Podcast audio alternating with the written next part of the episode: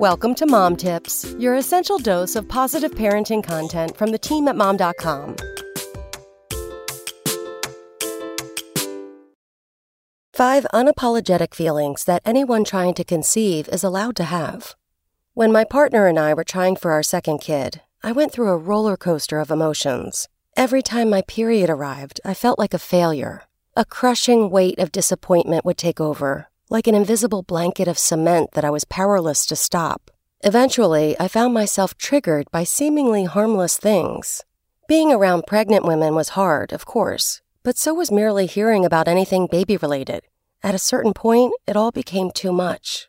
Looking back, I wish someone had taken me under their wing and showed me how to navigate what I was feeling without feeling guilty about what I was feeling. Know what I mean? But now that I'm on the other side of things, the least I can do is pass on the wisdom I've earned. So here goes. 1. You're allowed to talk as much or as little as you want to. Some days I was so upset that I barely said a word to anyone. I needed time to process what was happening and space to mentally grieve. If you're going through this now, please know that it's okay, but it also doesn't mean you'll stay silent forever. After a while, I actually needed to lean on close friends and family for support and that meant sharing my story. Repeat after me. I have a right to manage my own emotional journey in a way that works for me, in my own time and at my own pace. 2. You have a right to feel sad and even complain sometimes. These days, toxic positivity is everywhere. I mean, hello, we're literally faced with it every time we open Instagram. But having trouble conceiving is painful no matter who you are, how long you've been trying, or whether or not you already have kids. You don't need to correct these feelings by minimizing them or saying you're fine when you're really not. It's okay to not be okay. 3. It's normal to be triggered by sensitive topics. Confession.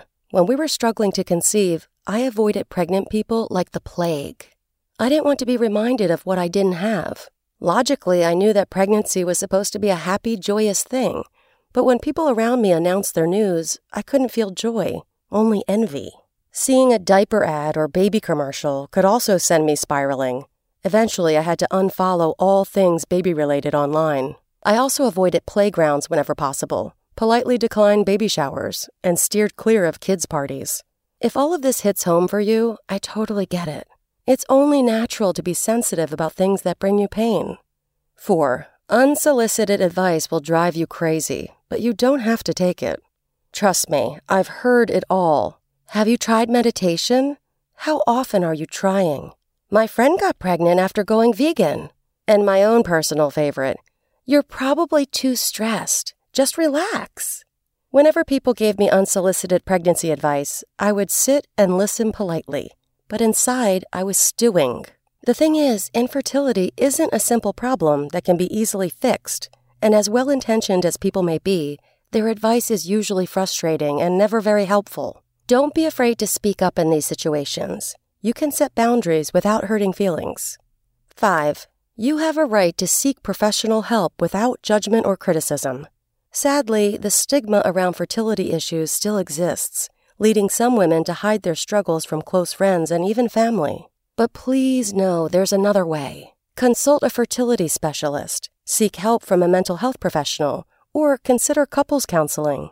There are even online support groups filled with women who are waiting to connect. Struggling to conceive takes a toll on your mental, emotional, and physical well being, but you don't have to go through it alone. Come back tomorrow for more mom tips. SpokenLayer.